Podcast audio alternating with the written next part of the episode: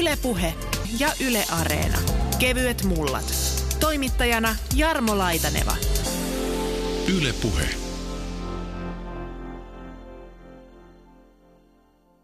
Tässä on ensimmäisenä vieraana mulla Iisa Pelto. Sulla on ihan käsittämättömän hieno titteli, leikki-innovaattori. Tämä sun titteli liittyy vahvasti tällä kertaa kevyet mullat aiheeseen, mutta ehkä sun pitäisi vähän avata, että mitä kaikkea tämmöinen titteli voi pitää sisällään. Joo, no siis perinneleikeiltä tulee vuosittain yksi kirja ja yksi seinäkalenteri. Ja niissä on sitten vuosittain vaihtuvat leikit, uudet leikit aina ja myöskin vaihtuva teema. No mä sitten mietin, että mitkä leikit sinne tulee ja vähän muokkailen sitten niitä vanhoja perinteisiä leikkejä, otan mukaan uusia leikkejä. Ja tota, se on nyt yksi asia, se on ehkä mistä se innovaattori on tullut, että nimenomaan muokkailen myöskin niitä vanhoja. No sitten kun me leikitetään paljon, niin leikki-innovaattori myös kiertää leikittämässä. Eli käyn sitten leikkipuistoissa ja päiväkodeissa ja kouluilla, iltapäiväkerhoilla leikittämässä. Ja sitten ollaan erilaisissa lasten tapahtumissa, juhlissa, tyhypäivillä. Oli myös polttari porukkaa leikittämässä nyt kesällä ja oli ihan jymymenestys. Eli se on niinku leikkimistä, leikitysten koordinointia ja leikkien keksimistä ja kehittelemistä. Sun työ, kun sä kuvaat sitä, niin sä voisit olla perinnetutkija vaikka. Kyllä. Mä oon oikeastaan metsäekonomi, eli mä oon metsänhoitaja. Että Eli niin kuin... luonnollisesti sut oli leikki-innovaattori. Luonnollisesti kyllä. Joo, eli mä oon tota, aina ohjannut lapsia ja aina tykännyt leikistä. Ja tota, sitten jotenkin vaan, tämä on tämä klassinen suomalainen ajautuminen. Taas toisaalta sun työ tai koulutus sitten liittyy sillä tavalla, vähän niin kuin kohta puhutaan myöskin Susanne Blomqvistin, hän on Suomen ladulta, niin siitä, että ulkoilu ja, ja, ja metsä ja, ja kaikki tekeminen ja muut, ne liittyy niin vahvasti toisiinsa. Eli että metsä ei ole pelkästään tämmöinen niin kuin tuottava elementti meidän talouselämässämme, vaan se on aika paljon muutakin ja nyt se pystyt niin kuin vähän yhdistämään tätä kokonaisuutta. Kyllä, juuri näin. Eli jonkin verran metsäpedagogian opintoja ja tehdään metsäyhdistyksen kanssa yhteistyötä. Meillä oli 2017 oli metsäleikkikalenteri ja te pidetään sitten metsäleikkileirejä ja luontoleikkileirejä ja tämmöisiä. Tekisi meillä oikeastaan vetää tähän niin tämmöinen terveysaspekti heti mukaan, nimittäin eikös Japanissa ainakin semmoisia uutisia on ollut, että, että lääkärit määrää ihmisille metsää, puutten halaamista, kaikkea muuta. Eli nämä elementit, mitkä liittyy sun työhön, leikittämiseen ja muuhun, mutta myöskin tähän ulkoiluun ja metsässä olemiseen ja luonnon mukaiseen tekemiseen, niin ne on kaikki niin kuin myöskin sitä samaa terveysvaikutteista toimintaa. Kyllä, joo. Sanotaanko näin, että jos leikit tai vaan oleskelet, vietät aikaa metsässä, niin kyllä sun on siellä parempi olla. Miten hyvin sä oot pystynyt sitten yhdistämään työssäsi tämän sun koulutuksesi käytännössä nykyisen työsi kanssa? No koko ajan enemmän ja enemmän. Eli tota, nyt ollaan menossa, se on semmoinen kansainvälinen metsäpedagogiikan kongressi tuolla pohjoisessa syksyllä, niin on sinne menossa kouluttamaan sitten. Ja koko ajan pääsee enemmän ja enemmän yhdistämään metsää ja leikkiä ja leikin kautta oppimista. Mutta samaan aikaan, hei, sulla on tosi haastava duuni, koska tämä kaupungistuminen on niin voimakasta. Ja, ja ihmisillä ja etenkin lapsilla kokemukset metsästä jäävät vähän niin kuin luonnostaan vähemmäksi, koska me emme elä täällä metsän keskellä tai oikeastaan metsän reunassakaan kovin usein enää. Kyllä, näin on. Eli aika siis pääkaupunkiseudulla, niin osa lapsista vierastaa metsää. Se tuntuu Jopa vähän pelkää pelo- Joo, mm. kyllä, tuntuu vähän pelottavalta. Niin tota, mutta toisaalta sitten kun hekin uskaltautuu sinne metsään, niin on siellä kyllä kivempaa. On se kyllä niin kuin jännittävää ja erilaista. Ja... Peili. Yksi leikkeistä ilmoittautuu peiliksi ja asettuu seisomaan seinän eteen selin muihin pelaajiin nähden. Silloin kun peili on kääntyneenä seinään päin eikä näe muita pelaajia, saavat he liikkua kohti seinää. Aina kun peili kääntyy pelaajia kohti, pitää pysähtyä mahdollisimman nopeasti. Jos peili näkee jonkun liikkuvan, huutaa hän tämän pelaajan nimen ja nähdyksi tulleen pitää palata takaisin lähtöviivalle ja aloittaa alusta. Pelin voittaa se, joka pääsee peilin huomaamatta ensimmäisenä koskemaan seinää. Voittaja saa toimia seuraavan kierroksen peilinä. Tätä on vaikea kyllä niin kuin lähteä erottelemaan, tämä pelaaminen ja leikkiminen ja luonto ja metsä ja kaikki tämmöinen kiipeily ja muuta. Tämähän on tätä samaa juttua. Yrittää nyt keskittyä tähän perinneleikki-osastoon, Yes. koska meillekin on nimenomaan tullut toive siitä, että käsitelkää tämmöisiä asioita. Kun me puhutaan tämmöisestä perinneleikeistä, kaikki taitaa ensimmäisenä mainita aina sen kirkon rotan ja kymmenen Joo. tikkua laudalle, niin minkä verran nämä pyörii sulla arjessa mukana? No lapset oikeastaan pyytää todella paljon kirkkistä, eli kirkonrottaa, eli se on tuttu ja sitä leikitään ja se lämmittää sydäntä joka kerta. Et se on hienoa. Ja polttopallo tunnetaan, sitä leikitään. Sekä keinussa että ilman. No aika paljon ihan semmoinen sitä klassista, että sulla on niinku pyöreä raja ja Kyllä. kaverit menee sinne sisään Kyllä. ja sitten sieltä poltetaan. Mutta polttopallostahan on niinku älyttömän paljon erilaisia On. versioitakin sitten. Että ne on ne, mitä mä sitten haluan tuoda aina, aina mukana, niin että opettaisi kanssa pikkasen jotain uutta. Ja tota, peili on Ai, sitäkin leikitään kyllä, vielä? Kyllä. Okei. Lapset osaa sen, tykkää siitä. Se on muuten aikuisillekin ihan hauskaa. Se Siinä ei on. tule silleen hiki eikä kunto lopu kesken. Aivan, aivan. Ja sitten sinne voi tehdä semmoisia hassuja, peili kääntyy, niin jonkun hassun asennon. Niin se on tosi koomista. Joo. Ja tota, mitäs muita olisi No semmoisia? hippa ja piilonen, varmaan ainakin pienemmillä lapsilla, niin ne on. Joo, kyllä, kyllä. Hippa on aina kiva. Se on niin kiva juosta karkuja ottaa kiinni. Sitten tämä kuka pelkää mitä mitäkin, milloinkin. Mm-hmm. Nyt se tuntuu kääntyvän tuolla joissakin niin kuin lajeissa on alkulämpöinä, käytetään sitä, kun joukkue kokoontuu, niin kuka pelkää mustakalaa tai kuka pelkää pelimiestä vaikka salibändissä. Mutta Mm. ihan samalla tavalla maa, meri, laiva ja tämä polttopallo, ne on hirveän suosittuja eri lajit, missä mäkin ollut mukana, niin ottaa niin kuin lasten kanssa alkulämpöjä just näiden perinneleikkiä avulla.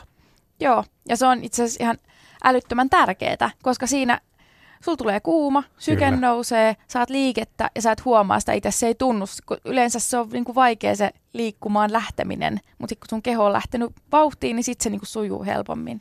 Niin leikin kautta sä et edes huomaa, kun sä oot yhtäkkiä ihan hengästynyt ja valmis vaikka mihin. Ja nimenomaan nämä leikit, ne on helppoja, ne on yksinkertaisia ja niistä, niistä pystyy muovaamaan jokainen omalle ryhmälle sopivan. Eli just pelimiestä tai sitten on, jos on käytössä iso pallo, niin sit voi leikkiä kuka pelkää pallokalaa. tai, tai sitten kuka pelkää ohjaajaa, se on hirveän jännittävää. Tai sitten, jos opetellaan vasta nimiä, niin sitten se, joka on siinä, kuka huutaa, että kuka pelkää, niin huutaa aina oman nimensä. Ja kaikkea pystyy tekemään. Mm. Niin kun on tarpeeksi yksinkertaiset säännöt, niin niitä pystyy muokkaamaan. Näistä oikeastaan, mistä nyt puhuttiin tässä ihan viimeisimpänä, polttopallo, sen eri muodot, sitten tämä maa, meri, laiva, missä jostain eri viivojen mm. väliä, ja sitten kuka pelkää pelimiestä tyyppiset hommat, niin mä jäin miettimään, että mikä niitä yhdistää, miksi näitä kolmea käytetään kaikkein eniten noissa. Mulla on tosiaan niin kuin tenniksestä, taekwondosta ja salibändistä nyt tämmöisiä kokemuksia, mutta myöskin foodiksessa ja kaikissa muissakin lajeissa ja muissa tehdään tätä alkulämmintä. Niin niissähän on tämmöinen, tiedätkö, niin kuin nopeat suunnanmuutokset, nopeat liikkeet, tosi nopea reagointi, pallon väistäminen ja muuta. Eli se ei ole semmoista niin kuin staattista tekemistä, vaan nimenomaan, jos puhutaan sitä alkulämmön merkityksestä, niin näiden juttujen avulla se saadaan aikaiseksi helpommin. Kyllä, joo, just näin. Lämmin tulee ja tulee käännyttyä ja liikuttua. Ja, ja se, mikä on mun mielestä tosi tärkeää just leikissä, että jokainen leikkii omalla tasollaan. Eli jokainen saa sen lämmön päälle. Jos sä et ole ihan niin nopea, niin sit sä ehkä juokset vähän siellä reunoilla. Ja niin kuin, että se ei ole semmoinen, se on kilpailullinen tilanne, mutta se ei ole kilpailutilanne vielä millään tavalla. Tässä oli näitä esimerkkejä nyt tämmöisestä hippapiilonen kirkonrotta. Miten se kymmenen tikkua laudalla? Vieläkö se on yleistä? Se ei ole enää yleistä, ei. Et se jotenkin, ehkä se on jäänyt, jos miettii, että että siinä on se kynnys, kynnys sille leikkimiselle, niin kirkonrottaan, niin sä et tarvii mitään välinettä. Vaan että se on vaan niin kuin, tossa on seinä ja tässä on tämä alue, meillä on kaverit ja leikitään. Niin sitten se, että jos on hei leikitään kymmentikkuu laudalla, niin sitten, että okei, no missä meillä on se lauta ja etsitään ne tikut. Tuntuu, että lapsille on hirveästi sit kärsivällisyyttä siihen toimintaan. Musta tuntuu, että tämä aika muutenkin menee silleen, että me vähän niin kuin helpomman kautta ja valitaan niitä yksinkertaisempia, nopeampia tapoja ikään kuin ruvetaan myöskin leikkimään. Eli se, Niin. mihin puhut tuossa kynnyksestä, niin se taitaa liittyä koko yhteiskuntaan. Kyllä. Yle Puhe. Otan tähän väliin keskusteluun mukaan pihapelipäivän puuhamies Vili Nurmi. Mulle tuli mieleen oikeastaan semmoinen juttu tai kysymys. Onko toi pihapelaaminenkin leikkiä? No sitähän se mitä suuremmissa määrin on. No siis sitähän voidaan ajatella monella tapaa. Puhutaan, että kaikki huippurheilijat tai palloilijat on taiteen, hieman pihoilla. siinä saattaa olla osalle ihan harjoituksellistakin kulmaa siinä, mutta sanotaan nyt, että valta, valtaosalle väestöstä ja lapsista, niin sehän on nimenomaan leikkiä ja semmoisena se myös pysyköön suurimmalle osalle. Tuossa kohta Susanne Blunkvist Suomen ladusta kertoo, kuinka tämmöinen niin perheen yhdessä viettämä aika ja ulkoilu ja toiminta, liikunta on muuttunut viime aikoina. Ja taas sitten Iisa Pelto leikeistä keskittyy nyt enemmänkin sit siihen, miten vaikkapa taloyhtiöiden talojen pihoilla tai leikkipuissa oleva toiminta, niin miten se on muuttunut. Mutta jos nyt puhutaan pelkästään tästä pihapelaamista tai höntsästä, kuten joku ehkä sitä voi kutsua kanssa, Vili Nurmi, niin mikä sun tuntuma on? Koska mä jotenkin vaistoan, että tämäkin asia on vähentynyt. No se se tuntuma on. Tämmöisten niin kuin ihan toden, todentaa sitä. Taas mielellään käyttäisin tutkimustietoa tästä hyödykseni, mutta se olisi se liikkumisen ja pelailun taso sitten jo 20-30 vuotta sitten, jotta me voitaisiin nyt todentaa, että onko siinä tapahtunut minkä, minkälainen muutos. Mutta kyllähän se silmämääräisesti vaikuttaa siltä, että tämmöinen varsinainen pelailu, niin kenties se on vähentynyt. Ja ehkä siinä on myös yksi, yksi oma syy, minkä takia on aikanaan pihapelipäivää lähtenyt ideoimaan, on se, että kyllä mua harmittaa se, että pihat ja puistot ei ole täynnä, täynnä lapsia pelailemasta. Toki tarjontaakin on tullut, tullut tosi paljon enemmän ja liikunnan muotoja tai ulkona leikkimisen harrastamisen höntsäilyn muotoja on tullut myös tässä vuosikymmenissä aika paljon lisää. Kun peilaa omaa lapsuuteen, niin ei mulla ollut varastossa kolmenvuotiaana neljää eri liikkumavälinettä, millä pääsee potkupyörää, polkupyörää, potkulautaa, skeittilautaa vielä vielä olemassa, että kyllä toisaalta se tarjontakin lapsille on sitten parantunut aika paljon ja se pirstaloituu vielä enemmän kuin kenties aikanaan, kun oli muutama pallo, pallo ja mm. joku maailmanvarastossa. Mutta toisaalta se on sama, mitä lapset ja ihmiset tekevät, kunhan tekevät jotakin. Ja itsekin tosiaan on tämä Kopsin eli Korpikadun pallosodan kasvattaja, kun asun kouluaikana Varkaudessa Käpykankaalla – ja, ja pihaleikit, mutta ennen kaikkea ehkä nämä pihapelit, olin aika kilpailullinen, niin oli aika tärkeä ja merkittävä osa munkin lapsuutta.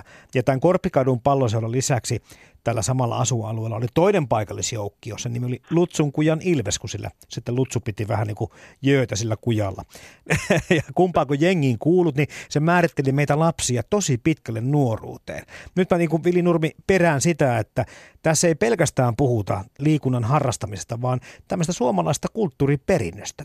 Pihapelit ja höntsähomma, niin nämä on niin merkittävä osa meidän niin, kuin niin monen tietyn ikäisen lapsen tai nykyisen aikuisen nuoruutta, että jotenkin tekisi mieli jo niin kuin tutkijoillekin vähän, että hetkinen, ottakaa nyt tästä oikeasti koppi. Kyllä, ja mitä mä oon itse sanonut tässä viiden vuoden aikana, mitä pihapelipäivääkin on, on pyörittänyt ja saanut aika monellekin ihmisille siitä kertoa, ja onneksi mediakin on asiaan, asiaan tarttunut ja vienyt taas viestiä viestiä eteenpäin, niin kyllä mä itse halunnut painottaa esimerkiksi sitä sosiaalista puolta tosi paljon. Kyllä. Että, että siellä luodaan kaverisuhteet, siellä opitaan sosiaalisia taitoja, siellä opitaan saamaan turpaan, antamaan turpaan niin kuin jopa fyysisesti, välillä henkisesti. Eli ei se ole pelkästään sitä, että joku oppii vähän pompottelemaan palloa paremmin, vaan että siellä luodaan niitä kaverisuhteita. Ihan sama muisto itsellä aikana Lahesta, niin mä en ikinä oikein oppinut hyvin luistelemaan tai en, en tullut lähellekään yhtään vaikka luistelijaksi kuin kiekkoa pelanneet kaverit, koska mä tykkäsin pelata enemmän kadulla.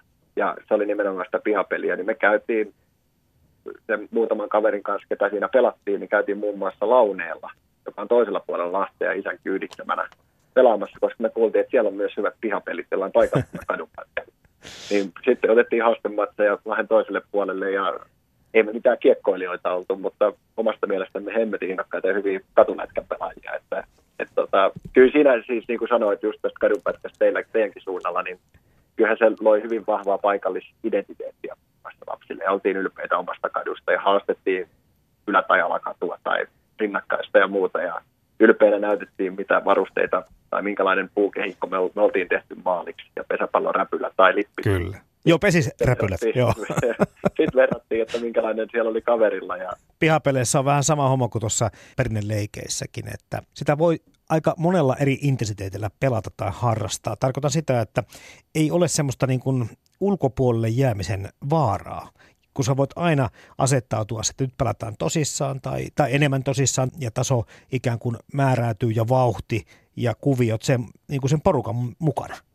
Kyllä, ja itse pelikin. Niin, kyllä. Se, että, että yleensä se peli, pelimuoto vaihtuu sen mukaan, ketä siinä on mukana.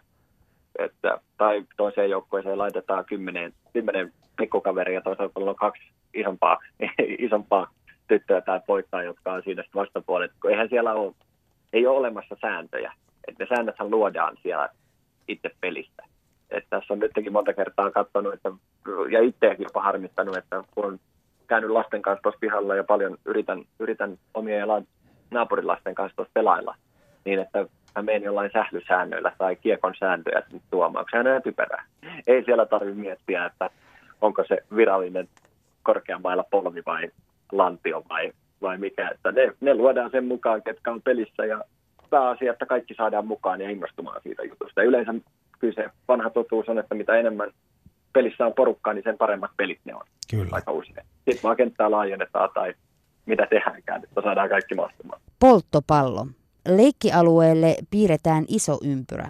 Leikkijät seisovat ympyrässä ja yksi leikkiöistä seisoo polttajana ympyrän ulkopuolella. Polttaja yrittää pallolla osua ympyrän sisällä olevia polven alapuolelle. Polttaja ei saa astua ympyrän sisään. Ne, joihin osuu, joutuvat myös polttajiksi. Viimeiseksi ympyrään jäänyt on voittaja. Keinupolttopallossa poltettavat istuvat keinussa. Leikin tarkoituksena on osua pallolla keinussa olevaa pelaajaa polven yläpuolelle pää pois lukien, jolloin pelaaja jää, eli siirtyy heittäjäksi ja heittäjä pääsee keinuihin. Keinussa olevat yrittävät luonnollisesti potkaista pallon mahdollisimman kauas keinuista. Niin, sinäkään tuskin tätä pihapelipäivää olisit lähtenyt luomaan ilman sitä huolta, että miten tälle kulttuuriperinnölle mahtaa käydä. Eli mikä sua tässä hommassa itse asiassa motivoi? Joo, kyllähän siis itseä totta kai motivoi. No, sanotaan, että se isoin asia on se, että on kaksi pientä lasta, kolme ja viisi vuotta. Ja haluan heitä innostaa, totta kai kaverienkin lapsia innostaa olla osoittamassa ja muistuttamassa asiasta myös itselleni, että miten tärkeässä roolissa ne on, on kasvamisen kannalta ja hyvinvoinnin kannalta ja miten hauskaa, miten hauskaa. Se hauskuussana mun mielestä on siinä tärkeää, että sehän on hemmetin hauskaa ulkona touhuta yhdessä ja pelailla. Mutta tota, totta kai, totta kai niin kuin laajemmassa mittakaavassa on, on huoli. Ja juuri nimenomaan siitä aktiivisen liikunnallisen elämäntavan ylläpitämisestä ja toisaalta sitten taas ehkä osoittaa, että jopa yksittäinen ihminen pystyy saamaan aika paljon aikaa, laittaa vähän itseä peliin ja yrittää innostaa siinä muita ja saa ympärille innostuneita ihmisiä, niin ei se aina vaadi järjestäytyneitä organisaatioita tai muita, että voidaan saada jonkinnäköistä muutosta aikaa. Tässä ajassa on nyt sitten aika tyypillistä se, että kun lapsi tulee tiettyyn ikään, niin semmoinen maksullinen, ohjattu, aikataulutettu treenivuoro tai harrastus pitää löytyä. No se ei tietenkään sulje pois, Vili Nurmi, sitä, että pihapelit ja pihaperinneleikit ja muut jatkuisi, mutta, mutta en mä tiedä, onko se mennyt vähän kuitenkin ikään kuin tämä harrastaminen vähän vakavaksi? No onhan se mennyt. Ja kyllä siinä käsi pitää nostaa itsekin. En tiedä virheen merkiksi, mutta pystyy, pystyy sinänsä, että kun tässä syksyn ohjelmaa, ohjelmaa miettii lastenkin osalta, niin kyllähän sinne haluaa saada ja ajattelee, että siellä täytyy jotain ohjattuja, ohjattuja on ne sitten liikuntaan liittyviä tai taiteeseen tai musiikkiin liittyviä, liittyviä ohjelmia olla. Mutta ei se, mielestäni on kuitenkin tärkeää muistaa, että monesti liikuntaseurassa harrastavat, siellä on paljon niitä aktiivisia, aktiivisia pelailijoita, mutta myös monesti ehkä mietitään, että kun se nyt harrastaa seurassa, niin sittenhän se liikkuu. Mutta mitä tutkimuksetkin osoittaa, saattaa olla, että pahimmillaan jossain lasten eri lajien harrastuksessa ja harjoituksessa saattaa olla 10 minuuttia aktiivista liikettä tai toimintaa. Ja sitten taukoja on jonotusta, on odotusta, on ohjeistusta. Niin se, että jos se on kerran viikossa harjoituksissa käy ja siellä liikkuu aktiivisesti 10 minuuttia, niin eihän se nyt ihan vielä kuitenkaan sitä liikunnallista elämää täytä. Et kyllä se harrastukset on hyviä, sieltä saa olla hyviä ohjaajia, sieltä saa hyviä kavereita, mutta ei ne ole mun mielestä millään tavalla niin kuin toisiaan poissulkevia, että siitä huolimatta sitä aktiivista, aktiivista eloa pitäisi harrastaa myös kotona ja koulun ja harrastusten ulkopuolella. Että. Sä oot tätä, Vili Nurmi, tätä pihapelipäivää nyt useamman vuoden järjestänyt. Millaisen ikään kuin kohtelun ja suosion se on saanut? Se on saanut kivan. Siis sanotaan alkuun, alkuun totta kai oli itsellekin isot visiot ja siellä oli sanotaan, että tässä nyt kun kaksi lasta tullut, niin aikaakin oli siihen enemmän. enemmän ja mietin että tästä tulee maailman suurin urheilutapahtuma, mikä oli visiona ihan siihen ei omat rahkeet riittänyt, omat rahkeet riittänyt, mutta se on, sanotaan, että se on saanut semmoisen hyvän jalansijan ja monessa piirissä tunnistettavan jalan, jalansijan, että helatorstaina ja Tapanin päivänä on pihapelipäivä, joten eiköhän me silloin keksitä jotain. Et siellä on, on useita hyvinkin aktiivisia siihen ryhmään aikanaan mukaan tulleita, jotka järjestää omia pelejä vuodesta toiseen ja kutsuu sinne lähiseudun ihmisiä, ihmisiä mukaan. Ja sitten totta kai erilaisilla, erilaisilla yhteistyöllä, mulla on muun muassa edellisessä työssäni Haakahelialla, niin siellä on opiskelijaryhmä nyt tehnyt parina vuonna peräkkäin helat, helatorstaiksi aina järjestänyt omilla kotipaikkakunnillaan erilaisia tapahtumia, joissa on ollut 15-20 tapahtumaa ihan järjestettyä pihapeleihin liittyvää ympäri Suomen. Et kyllä se, se on saanut hyvän jalansia, mutta totta kai ei, ei ehkä niin, niin isoa kuin silloin ensimmäisissä omissa ruutupaperitöherryksissä ajattelin, että tämähän on niin mahtava idea, että tässä koko maailma liikkuu Tapanin päivänä ennen Boxing Dayn valioliikakierrosta, niin ehkä ihan siihen asti ei olla vielä päästy, mutta painosanalla vielä. Tota, vaikka työ vaihtuu nyt tässä, tai vaihtui konsultiksi, niin tapahtumana pihapelipäivä tulee säilymään, eikö niin? Totta kai, totta kai. Kyllä se, se on kuitenkin, että aikaisempikaan ei liittynyt työhön, työhön tai toki niin kuin aihepiiriltään työhön, mutta se oli ihan omalla vapaa-ajalla tehtyä intohimo hommaa ja kenties tässä nyt uudessa, uudessa roolissa, niin ainahan muutokset tuo jotain uutta, niin kyllä mä uskon, että pihapelipäivääkin me saadaan taas innostettua uusia tekijöitä ja ties vaikka se tulisi meidän toimistonkin kautta jotenkin entistä vahvemmin esiin, esiin tässä tulevaisuudessa. Ylepuhe kevyet mullat. Toimittajana Jarmo Laitaneva. Ylepuhe. Isa Pelto, mitäs muita sitten semmoisia sulle tulee mieleen tämmöistä perinneleikeistä, jota vielä ehkä leikitään – mitä ei välttämättä ehkä aikuiset edes hokaakaan. Tuo on paha, koska on paljon ihan, ihan, ihan uusia leikkejä, mitä kerro, lapset kerro tulee muutamia kert- nimiltä. kertomaan. Tota, no osa leikeistä, niillä ei välttämättä ole edes nimiä, vaan lapset vaan tulee kertomaan mulle, miten niitä leikitään. Ja sitten on silleen, ahaa, okei. Sitten mä olen miettinyt, että okei, tämä on vähän niin kuin Aasia, eli se kun sulla on pallo ja sä potkitaan niin seinän kautta mutta se ei ole ihan sama kuitenkaan. Sitten se, joku poika sanoi, että se on joku liikkupallo tai jotain tämmöistä, koska se pallo liikkuu siinä. Ja tota, sitten just hippaleikkejä, niin se on edelleen hippaleikki, mutta sillä voi olla ihan muu nimi. Vaikka joku, hei leikitään Pokemonia. No se on niinku hippaa, missä kun sä sanot Pokemonin nimin, nimen ja meet kyykkyyn, niin sä oot turvassa. Että on niin ne samat elementit, mutta niillä on vähän eri nimiä. Eli lapset koko ajan innovoi itsekin ja kehittää Kyllä, sääntöjä. kyllä, ehdottomasti, ehdottomasti. Ja se on aivan mahtavaa, niitä pitää kuunnella. Kyllä. Ja Rosvo ja poliisi, se on kyllä edelleen. Totta. Se on aina. Ja se on kivaa. Siinä voi tulla semmoista pientä känää välillä, mutta sehän kuuluu, se on myös opettavaista. Niin tota, mutta Rosvo ja poliisista ei saa unohtaa. Mutta sitten tämä kirkkis, niin se on kumminkin sit säilynyt suhteellisen samanlaisena. Sitten osa niistä liike selvästi niin kuin evoluutio vie tiettyyn suuntaan ja, ja sitten ihmiset kehittää tai lapset kehittää uusia sääntöjä ja muuta, mutta sitten osa taitaa niin kuin joku polttopallokin, niin se ainakin se perusmuoto säilyy Joo. samanlaisena. Kyllä, ja kirkkiksessä on varmaan myös se, että kun se on niin, siinä on tosi selkeät säännöt, mutta ei vaikeat. Ne on niin selkeät, yksinkertaiset, mutta ei niitä ole ehkä niinku tarvinnut muokata millään tavalla sen enempää. Ne on niinku jotenkin, se on asettunut melkein täydelliseksi sitten. No nyt kun nostalgisoidaan, niin nostalgisoidaan sitten sellaisia juttuja, leikkejä, pelejä, mitkä ovat katoamassa tai jopa kadonneet. Ja tässä kuulijatoiveessa niin tota, esimerkkinä oli tämä twistin hyppääminen. Twisti. Tota, meillä on twistinarut, kun käydään leikittämässä, okay. mutta ne oli vähän, niitä oli vähän vaikea löytää. Ja tota, lapset tykkää siitä ihan kauheasti, noita, että mikä tämä on.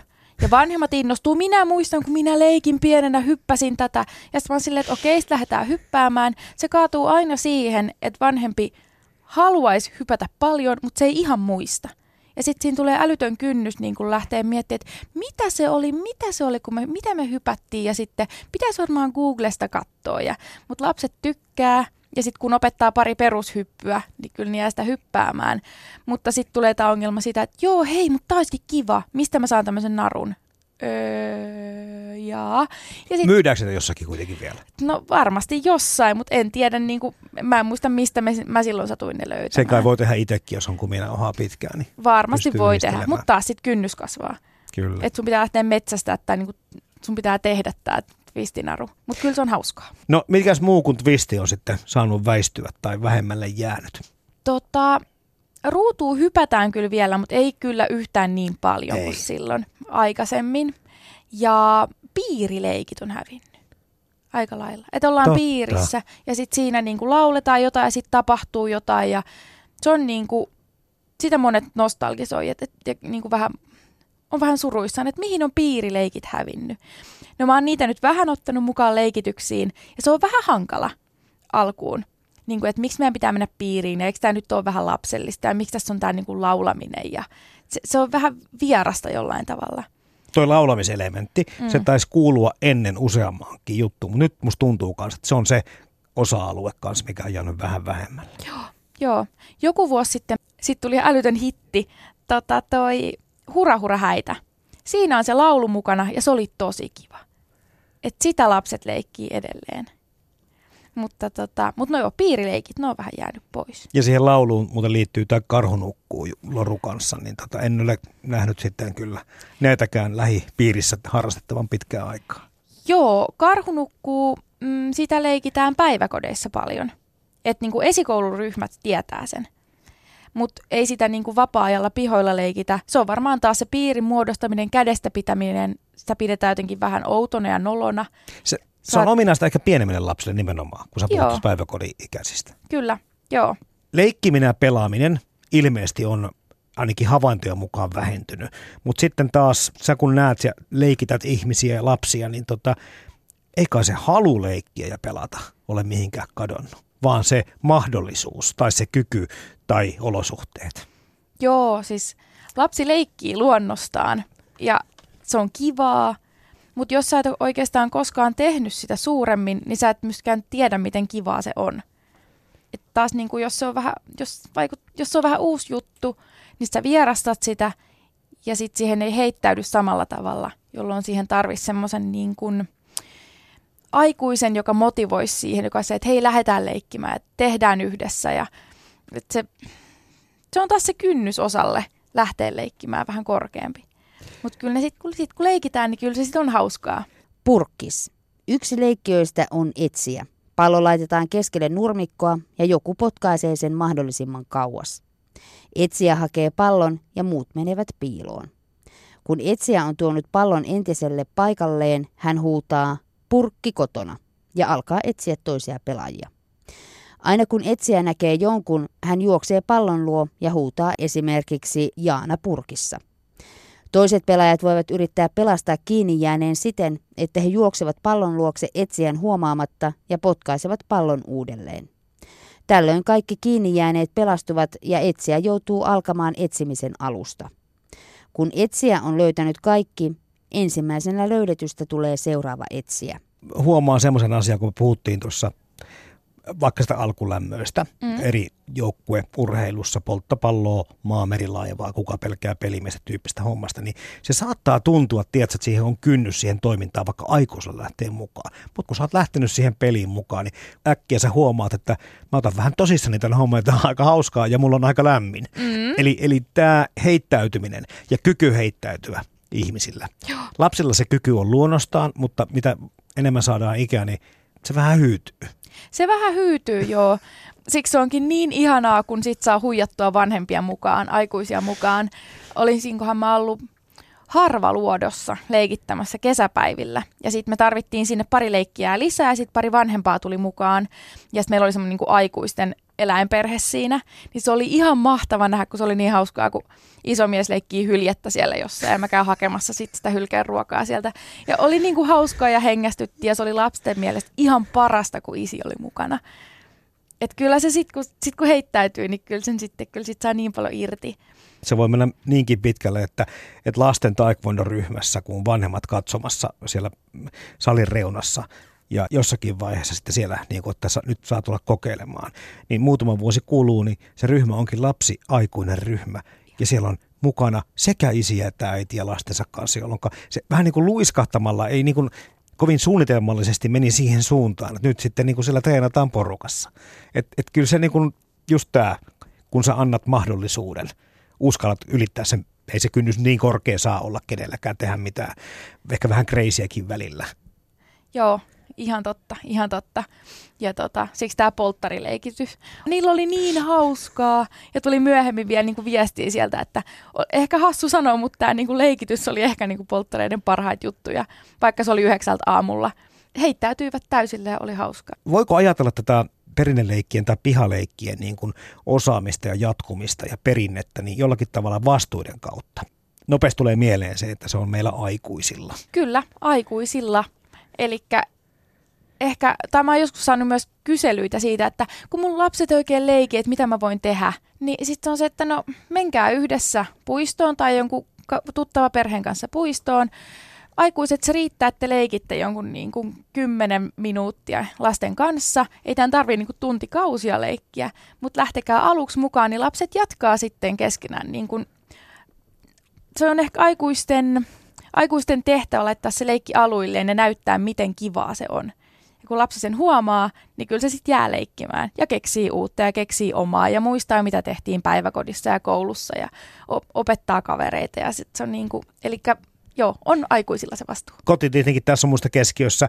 Jonkin verran puhuttiin tuossa päiväkodeista, niin kyllä siellä tämmöistä opetusta on kaikkien laulujen, leikkien, pelien osalta. Mutta sitten, en mä tiedä, kouluissa se alkaa ehkä olla jo sitten vähän vakavampaa. Tarkoitan sitä, että siinä aina niin kuin mietitään sitä tämmöistä että se on niin tämmöistä pedagogista toimintaa oltava ja, ja jonkinlaista sivistävää toimintaa oltava, että ihan semmoinen niin oleilu, tylsyydestä lähtevä luovuus ja leikkiminen, niin se ei oikeastaan niin sitä ei voi ihan suoraan liittää kouluun enää.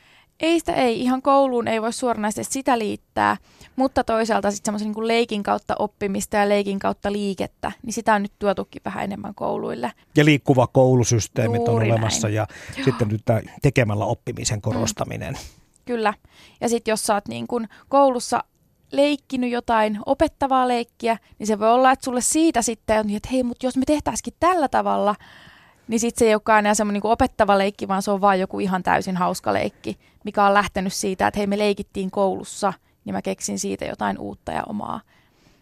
Ja monilla järjestöillä tietenkin on tätä toimintaa, että jos on niin tämmöisiä organisaatioita, virallisia ja epävirallisia vapaaehtoisjärjestöistä puhun lähinnä, en niinkään urheiluseuroista, niin heillä on tämmöistä toimintaa, että sekä virkistystoimintaa että myöskin tämmöistä ylläpitävää pyritään niin perheelle tarjoamaan tukea ja sitä kautta myöskin just tämmöisten vähän niin kuin sunkin työn kautta samanlaisia asioita. Että kyllä se niin kuin sitä tapahtuu, mutta, mutta tapahtuuko sitä tarpeeksi?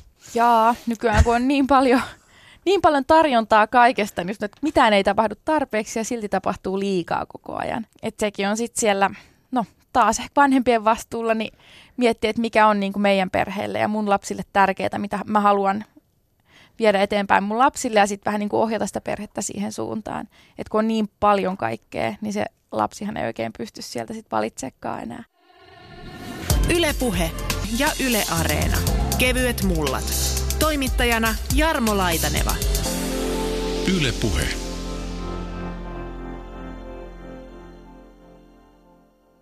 Ihan ei pelata, eikä oikeastaan tässä nyt ruutuakaan hypellä. Susanne Blunkvistin kanssa ollaan puistossa, mutta puhutaan tästä aiheesta. Sä oot siis Suomen ladusta, vastaat perheliikunnasta hankesuunnittelijana ja nyt kun mä mietin tätä aihetta, mikä tällä kertaa meillä on käsittelyssä, niin Yleinen tietohan on se, että ihmisten vapaa-aika on kuitenkin koko ajan lisääntynyt. Eikö se ole pikkusen ristiriidassa sen kanssa, että sitten tämmöinen niin perheen yhteinen oleminen, tekeminen, leikkiminen, ulkoilu on taas ehkä vähentynyt? Kieltämättä se tuntuu ajatuksena aika hassulta, mutta mutta siinä varmaan on nyt ihan tämä koko yhteiskunnan muutos, että entistä enemmän käytetään aikaa niihin omiin juttuihin. Että, että on nyt minun treenit ja on lapsen treenit ja kuskataan, kuskausrumpa siinä välissä. Ja sitten on tietysti jotkut muut asiat, jotka, jotka minä haluan tehdä. Ja sitten panostetaan niihin yhteisiin lomiin ehkä enemmän, mutta semmoinen niin arjen yhdessä, arjen ajan yhdessä viettäminen, niin se on vähentynyt. Ja kun miettii sitä kohtaa, että mistä se kumpuaa sellainen vapaaehtoinen, ehkä spontaani tekeminen, mikä liittyy tämmöiseen pihapelihöntsä kautta näihin kaikkiin perinteisiin leikkeihinkin, niin eikö se lähde vähän siitä, että sattuu olemaan aikaa ja porukkaa? Nimenomaan mm. siitä ja voisin sanoa, että tylsyydestä kumpuaa, kumpuaa aika moni luova leikki tai pelihetki ihan aikuisilla ja lapsilla ja nuorilla. Mutta kun tämän, tämän ajan henki on ehkä vähän se, että tylsää ei saisi olla koskaan. Perheliikunnasta vastaat hankesuunnittelijana. Mitä, sun, tai mitä kaikkia sun työhön kuuluu?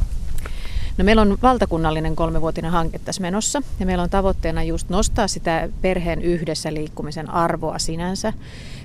Kehitetty, tässä nyt kaksi vuotta on tätä hanketta mennyt, niin kehitetty erilaisia toimintamalleja siihen ihan, ihan lähimetsissä ja lähiympäristössä tapahtuvaan ulkona liikkumiseen. Ja sitten meidän jäsenyhdistykset ympäri Suomen on niitä, jotka sitten kokeilee ja toteuttaa näitä erilaisia toimintamalleja, mutta ja nimenomaan nyt tässä on ajatuksena se, että se perheliikunnalla ei ajatella sitä ihan pienten lasten pelkästään, vaan myös, myöskin niin kouluikäiset ja isovanhemmat ja vaikkapa kummin kanssa tehtävä ulkoilu ja liikunta niin kuuluu tähän meidän kohderyhmään nyt tällä hetkellä. Toikin on muuten hieno kuulla, koska tämä Suomi on kärsinyt vähän tämmöistä, tämmöistä liian tiukasta ydinperheajattelusta.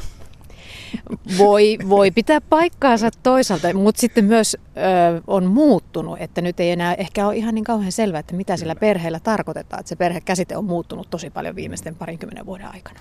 Nyt kun tässä havaitaan tämä asia, että tämmöinen yhdessä olemisen luontainen tapa on vähentynyt, aikaa tuntuu olevan niin kuin enemmän näihin riittävän omiin harrastuksiin kaikilla ihmisillä kuin sitten tämmöisiin yhteisiin tekemisiin, niin voisin kuvitella, että Suomen latu, joka tätä tämmöistä kaikenlaista niin kuin ulkoilua, liikuntaa ja luonnosta virikkeitä saamista edes auttaa, niin teillä kyllä niin kuin hommia riittää. Joo, kyllä riittää, mutta tämä on onneksi sille itselle kauhean mielekästä homma, ja ketkä meillä teitä, töitä tekee, niin todella niin kuin sydämellä, että uskotaan tähän meidän hommaan, että sen takia myöskin tehdään mielellään asioita tämän ulkona liikkumisen eteen. Mä kattelin Väestöliiton tutkimusta tässä ennen lähtöä ja katselin, se oli perheiden ajankäytöstä nimenomaan. Ja siellä ilmeni, että tämä vertailu oli tehty 1999 ja 2010 välillä. Ja siinä niin kuin ulkoilu ja liikuntaan käytetty aika oli suurin piirtein säilynyt perheellä samalla tasolla. No okei, tästä viimeisimmästäkin tutkimusta oli tässä kahdeksan vuotta kulunut. Veikkaanpa, että teknologia ja kännyköiden ja muiden tuleminen on vähän ehkä syönyt tälle yhteiselle toiminnalle perheen kanssa. Mutta mihin se sitten se perheiden yhteinen kenties aika mahtaa mennä, jos se yhä vähemmän menee tämmöiseen, tämmöiseen leikkiliikunta ulkoiluasiaan? Hyvä kysymys. Tämä on nyt semmoista niin kuin vahvasti mututuntuma, mutta etenkin kaupunkialueella korostuu se, että semmoiseen organisoituun, tavoitteelliseen liikuntaan käytetään entistä enemmän aikaa. Se, se että sen täytyy olla jotenkin niin kuin hyvin, no voisi sanoa, että suorittavaa niin aikuisilla kuin lapsillakin niin semmoiseen niin just siihen höntsäilyyn jää entistä vähemmän aikaa. Ja sitten kun olisi se aika höntsäillä, niin sitten sen oman kännykän imu, niin mm, ihan kaikenikäisillä, niin se on aika mahtavat. Jotenkin se vapaa-ajalla, niin se elämä onkin jossain muualla kuin siinä, siinä hetkessä, missä itse olet toi teknologia on ihan varmasti yksi syy. Ja, mutta taas toisaalta sillä voi olla tämmöisiäkin vaikutuksia, että itsekin kun tuon rannetietokoneen tässä hiljattain hankin, niin on ollut kyllä kiva käydä katsomassa sykkeitä ja mitata nukuttua aikaa tai todellista lepoaikaa ja kaikkea muuta. Sillä voi myöskin motivoida ihmisiä liikkeelle, kuten kävi täällä Pokemon Go. Todella, joo, mulla itsellä oli tämä Pokemon Go yhtenä esimerkkinä mielessä, joo. että nä, on nähnyt niin kuin pitkästä aikaa nyt viimeisen, viimeisen parin kolmen vuoden aikana, että just aikuiset ja lapset onkin yhdessä lähtenyt ja kävellyt pitkiä matkoja näiden Pokemon-hahmojen perässä ja on tavattu siellä miiteissä sitten milloin minkäkinlaisia, että on niin kuin, taas niin kuin keräännytty. Vaikka se on sen puhelimen ympärille, mutta kuitenkin siinä ollaan ulkona, siinä ollaan yhdessä ja siinä ollaan liikuttu. Ja toinen, mikä sitten myöskin on tota, näkyy tietysti meidän Suomenladun toiminnassa, niin on geokätköily, joka on myöskin, että tämä teknologian kehittyminen on mahdollistanut sen tämmöisen nykyaikaisen aarteetsinnän. Ja tätä tehdään myöskin sitten ihan kaikenikäiset yhdessä. Ja näitä molempia, sekä geokätkeilyä että Pokemon Go, tätä kännykkä virtuaalitodellisuuspeliä, niin yhdistää se, että se ei ole kovinkaan niin kuin aika- eikä paikkasidonnaista, vaan että, että kun tuossa oltiin matkoilla ulkomailla, niin lapset avasivat kännykät ja sitä ruvettiin sitten katsomaan, että minkälaisia Pokemoneja Skotlannista löytyy. Aivan, ja tätä, just, että kun sitä, se tavallaan yhdistää ympäri maailman Kyllä. tämä yksi peli. Joo. Ja niin kuin nämä sykemittarit ja muut mainitsit myöskin, niin voihan se olla todellakin hyvin motivoiva myöskin nuoremmille, että, että näkee, että kuinka monta askelta tänään on ottanut. Kymmenen tikkua laudella. Tarvitaan lauta, kapula ja kymmenen tikkua. Yksi pelaajista arvotaan etsijäksi. Etsiä asettelee kymmenen tikkua laudan päälle ja muut menevät sillä aikaa piiloon. Kun etsiä löytää piilossa olijan, molemmat lähtevät juoksemaan lautaa kohden. Jos etsiä ehtii ensin laudan luokse, koskee hän lautaa ja huutaa löydetyn nimen, jolloin tämä jää vangiksi odottamaan, että muutkin löydetään. Jos piiloutuja ehtii laudan luokse ensin, polkaisee hän tikut jälleen ilmaan ja juoksee takaisin piiloon. Muut piilossa olevat voivat myös pelastaa jo löydetyt, jos ehtivät ennen hakijaa potkaisemaan tikut pois laudalta. Kun kaikki on löydetty, tulee ensimmäisenä löydetystä hakija. Minkä verran se näkyy teille, kun puhutaan tästä perheliikunnasta? Nyt puhuttiin näistä muutamista, jotka on tuonut tämmöistä positiivisia elämyksiä ja sanonut ihmisiä liikkeelle, mutta minkälaista huolta Suomen latu kantaa vaikkapa perheliikunnan vähenemistä tai muutoksista? Kyllä joo, jonkun verran varmasti sitä huoltakin, että millä tavalla juuri ne vähän liikkuvat saataisiin innostumaan. Ja ollaan mietitty, että olisiko joku sitten vielä uusi pelillinen sovellus, joka sitten saiskin ne innostaisi liikkeelle. Vähän sillä tavalla, että ei ihminen itse edes huomaa liikkuvansa, kun hän just Pokemonin tapaan lähtee etsimään jotakin. Mutta toisaalta on tässä kyllä sitten tullut tämmöinen vähän vastareaktiokin, että kyllä mä sanoisin, että kiinnostus siihen ulkona liikkumiseen on tietysti määrin myös lisääntynyt. Että mä uskon, että kyllä tässä tämä vastareaktiokin on olemassa ja tulossa siitäkin on jonkin verran tullut kritiikkiä julkisuudessa, että tota, lasten ei välttämättä anneta tehdä samanlaisia asioita kuin ennen. Tai että leikkialueet tai nämä reviirit ovat käyneet vähän ahtaiksi. Kyllä joo, tietyllä tapaa vähän ehkä allekirjoitan myöskin tätä ajattelua, että ollaan hirveän varovaisia. Mm-hmm. Jopa tämmöinen, että meillä oli heinäkuussa tämmöinen kiipeä puuhun haaste. Mietittiin sitten, että voidaanko tämmöinen haaste heittää, koska että pelottaa, että voiko, voiko sieltä pudota tai satuttaa itsensä. Amerikassa on sitten oikeudessa. Kyllä, todennäköisesti juu. Nyt me ollaan vielä toistaiseksi säilytty oikeushaasteelta. Ja, tota, ja sitten myöskin ihan yhteiskunta asettaa näitä, että leikkikentien pitää olla niin mahdottoman turvattuja ja mm, suurin, suurin piirtein pehdu, pehmustettuja. Että kyllä tässä tämä turvallisuusajattelu menee välillä vähän överiksi. Että siinä nyt voisi ehkä pitää kultaisena nuorana se, että jos nyt lapsia ajatellaan, mutta miksei myös aikuisia, että mihin itse pystyy omin voimin, niin todennäköisesti se tapahtuu turvallisesti ja myöskin ne taidot karttuu siinä samalla. Mutta mekin ollaan järjestetty semmoisia niin sanottuja pop-up-tapahtumia. Ollaan herätetty lautapelit muun muassa, että kuinka kimpleä ja muistipeliä Afrikan tähteä pystyt pelaamaan pihapeleinä ja siellä samalla näitä muita ö, pihaleikkejä herätetty henkiin. Niin tälleen sitten taas organisoituna tapahtumana ne on ihan älyttömän suosittuja. Mm. Sinne tullaan mukaan, kun joku järjestää, mutta se omaehtoinen pelaaminen ja leikkiminen ehkä sitten on vähentynyt ihan huomattavasti. Joo, tämä on se linjaus se, että ikään kuin en sano, että vastuuta välttämättä heitetään muille, mutta kuitenkin se jätetään vähän niin kuin ohi mennen muiden järjestettäväksi. Mm. Joo, nimenomaan tältä vähän vaikuttaa, että eikö kehdata vai, vai mikä siinä on, että ei niin kuin otetakaan. Mä heittäisin tähän, että voisin sykemittarin laittaa vaikka polttopalloajaksi. Kyllä ranteeseen ja katso kuinka monta kaloria kului, tai kymmenen tikkua laudalla, niin mm. ihan varmasti on yhdellenkin verran siinä mennyt kalorit ja hauskasti, ei edes huomaa sitä.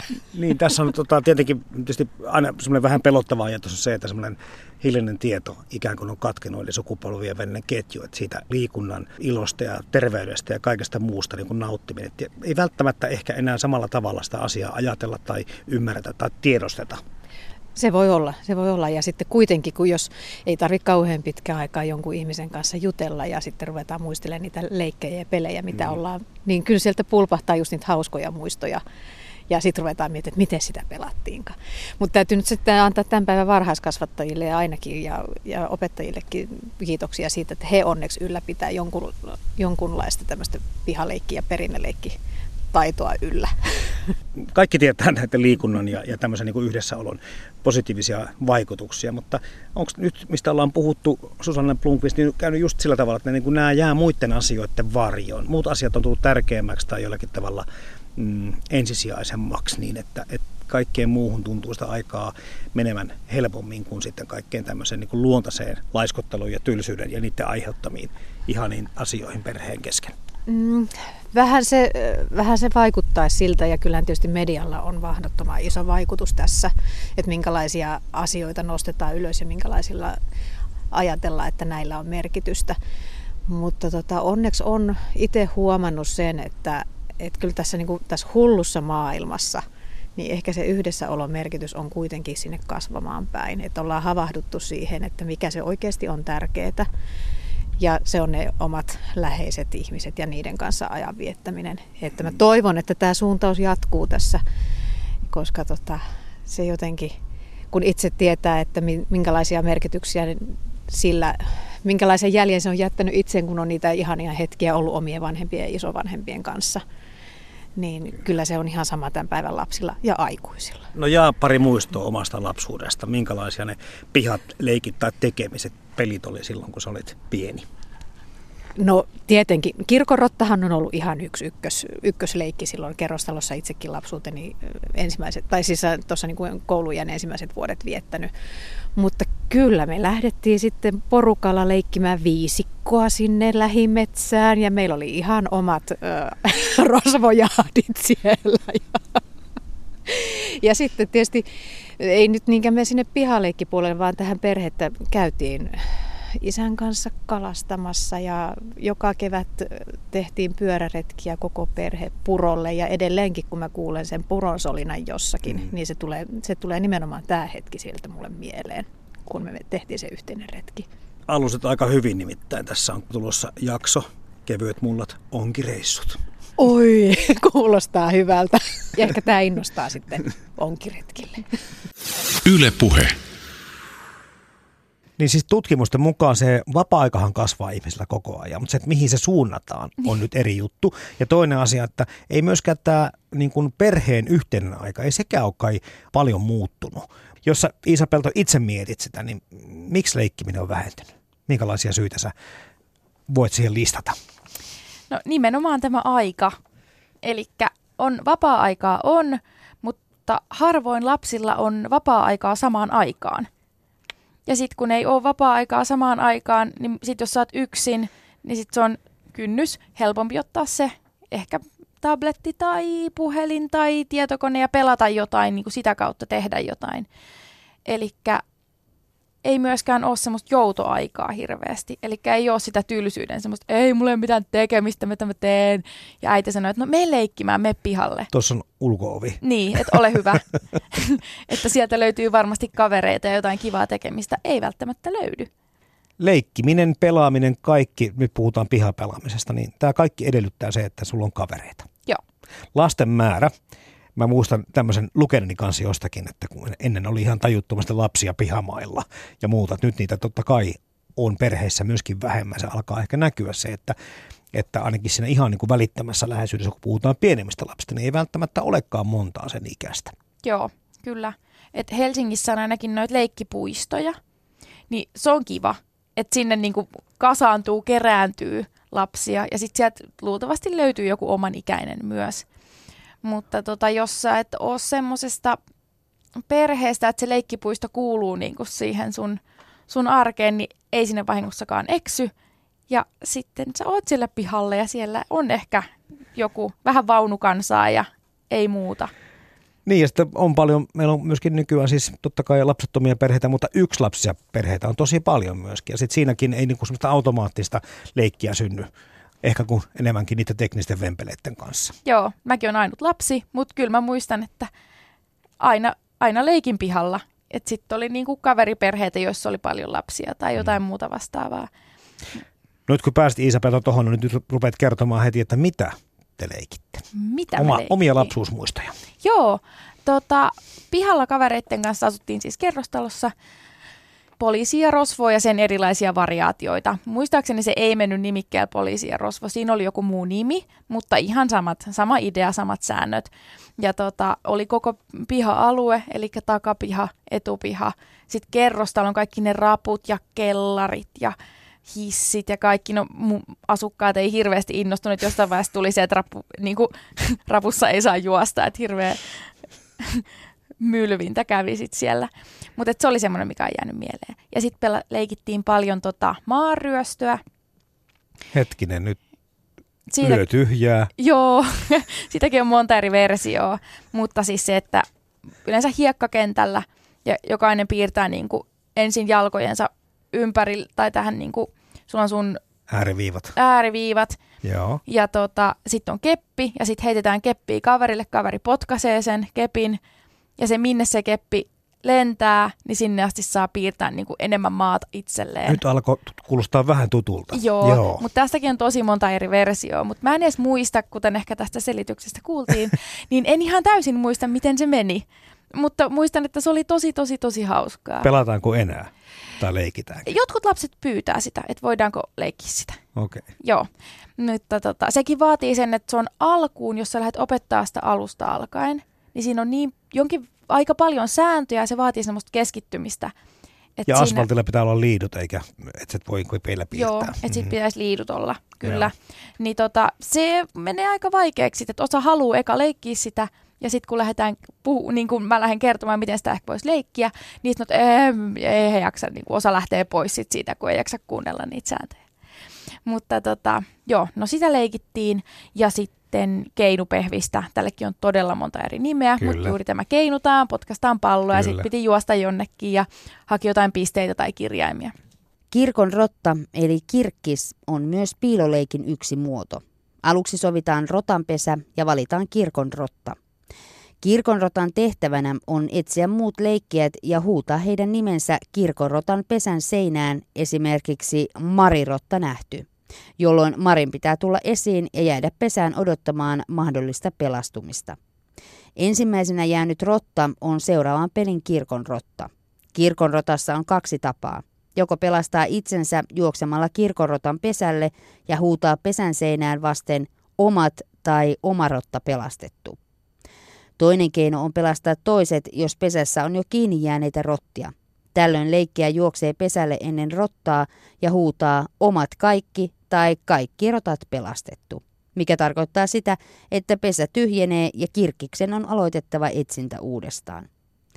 Leikki päättyy, kun kirkon rotta on löytänyt kaikki ja myös huutanut heidät seinään. Huomaatko sä sitten eroa, millä tavalla me aikuiset suhtaudumme siihen lasten leikkimiseen, koska on tämmöisiä vähän kauhu kertomuksia sit siitä, että kerrostalon ulko tai ikkunaan ilmestyy kyltti, että leikkiminen kielletty, tai pallon pelaaminen, potkiminen kielletty. Mm. Ei sitten oikein niin kannusta eikä tarjoa semmoisia mahdollisuuksia yleensäkään, mitä tässä mistä nyt puhutaan. Joo.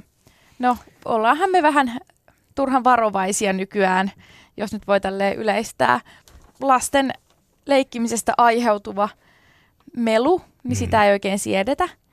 Ja tota, vai sitten ollaan sitä mieltä, että tuossa on kenttä, leikis siellä. No ei se kenttä ole yhtä inspiroiva kuin sit se rappukäytävä tai se pyöräkellari. Aikuiset laittaa vähän liikaa rajoitteita myös. Että antaisi nyt vaan leikkiä ja nyt niin kun ehkä aikuisen pitäisi sitten pystyä kestämään se, se meteli siinä sen tunnin verran. Jos miettii sitä vanhempien roolia jälleen kerran tässä ja vastuuta, niin sitten toisaalta puhutaan myöskin siitä, että me ollaan vähän ylihuolehtivaisia tänä päivänä, että emme annakaan välttämättä lupaa tosiaan puuhun kiivetä ja muuta, että sitten varoitellaan liikaa ja varotaan liikaa. Joo, ja sitten paljon lapsia on semmoisia, jotka niinku pelkää suoranaisesti, että e- en mä nyt uskalla oikein juosta, että sit jos mä kaadun, tai en, mä- niinku, että, että voidaanko me tässä poliisi- ja rosvoleikissä vaikka, niin kun tuossa on toi keino, että, voiko, onko se mukana vai, vai miten tämä niinku menee, että, että lapsetkin alkaa pelkäämään aika paljon. Mutta toisaalta sitten jos ihan perinteisiä leikkejä mietitään, niin en mä kyllä ole kuullut, että kukaan aikuinen olisi koskaan sanonut, että et sä voi mennä mukaan tuohon leikkiin, kun se on liian vaarallinen. Siis jos puhutaan ihan polttopallosta tai poliisista ja rosvosta tai hippaleikeistä, vaikka aikuiset tiedostaa, että siellä voi kaatua, mutta tiedostaa myös, että no se kuuluu asiaan. Pitääkin vähän kaatua. joskus. Joo, se kehittää sitä niin kuin, On uutisoitu mun mielestä tässä jo useammankin vuoden tämä lasten reviirien pienentyminen.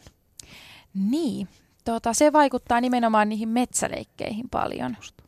Mutta sitten jos taas mietitään näitä ihan perinteisiä leikkejä, niin et sä nyt ihan hirveästi reviiriä välttämättä tarvii sit niin kun erilaisiin hippaleikkeihin tai no piiloleikkeihin ehkä joo, mutta kuitenkin siinä pitää olla, ei se voi olla semmoinen niin kuin hehtaarin kokoinen alue, että ikinä löydä kaikkia. Ja tota, et ei se välttämättä näihin niin kuin perinteisiin leikkeihin se niin kuin reviiri sinänsä vaikuttaa, ei se ainakaan pitäisi Niin on aika vaikuttaa. rajattuja alueita Niin, kuitenkin, missä joka pystyy järjestämään tämmöinen homma. Mutta ehkä tämmöisiä just niin kuin sanot, se sun toinen ammattisi, niin, tota, Niin. että se, se kun lähdetään, koska olihan sekin ennen tapana lähteä seikkailemaan Juu. metsiin ja rakennettiin lauttuja, käytiin kalassa, tehtiin nuotiot, syötiin kalat paikan päällä. Jotenkin tuntuu, että en mä ainakaan niin kuin omien lasten, niin kuin, en edes varmaan keksisi tämmöisiä asioita. Joo, Vähän niin ei. kuin surettaa, että en ole voinut tämmöisiä niin kuin valmiuksia heille opettaa. No mökki on taas, kun mennään mökille, niin sit Hmm. siellähän se lähtee heti homma laajenemaan ihan toisenlaiseksi. Joo, mutta nimenomaan tuo niinku luontoleikit, luonnossa oleminen, mm. Mm. niin se on vähentynyt niiden reviirien pienentymisten myötä, mikä on harmi. Iisa Pelto leikeistä, hei, näet sä lasten valmiuksissa? Mä puhun sekä taidoissa, ehkä motivaatiossa, halussa, tietämyksessä, mutta myöskin liikunnallisissa ominaisuuksissa eroja tänä päivänä siitä, mitä niin kuin, että sinne tapahtuisi muutoksia. No mäkin on toisaalta itse vasta 28, että mä en nyt ihan hirveästi voi, voi sanoa, että millaista se on ollut aikaisemmin, mutta kyllä huolettaa se, että tuntuu, että osa koululaisista ei välttämättä osaa juosta. Sitten on se, että, siis, että et osaa juosta. Ei, ei, että ei niinku oikein tiedä, mitä siinä tapahtuu. Et jotenkin vaan kaatuu sitten. Tai... Et motoriset taidot on kyllä mun näkemyksen mukaan niin valitettavasti vähän huonontunut aika no, radikaalisti. Ja aika montaa leikkiä pitää kumminkin leikkiä niin, että siinä juoksuaskelia otetaan. Kyllä. Mutta toisaalta leikissä on se kiva, että kaikki voi kyllä osallistua. Että mä esimerkiksi poliisissa ja rosvossa, kun on lapsi, jotka sanoo sitten, että, että no kun en mä tykkää olla mukana, kun en mä tykkää juosta. Sitten on silleen, että mutta sä, ei sun tarvi olla nopea rosvo, sä voit olla ovela rosvo. Et voi silti olla mukana. Ja sitten niin kun, että sä voit mennä vaikka vähän piiloon ja et, et tarkkailla, mutta kyllä siinäkin tulee sitä liikettä ja pikkuhiljaa, pikkuhiljaa. Että se mun mielestä on leikin hienous. Että kun sun ei nimenomaan välttämättä tarvii olla se nopein tai hyppää korkeimmalle, sä voit silti olla mukana. Ja sä voit yhtäkkiä huomata, että hei, että mähän on ihan älyttömän hyvä vaikka juokseen matalana. Tai mä jaksankin juosta pitkään, kunhan mä en niin kuin, ota mitään spurtteja. Ylepuhe ja Yle Areena. Kevyet mullat. Toimittajana Jarmo Laitaneva. Yle Puhe.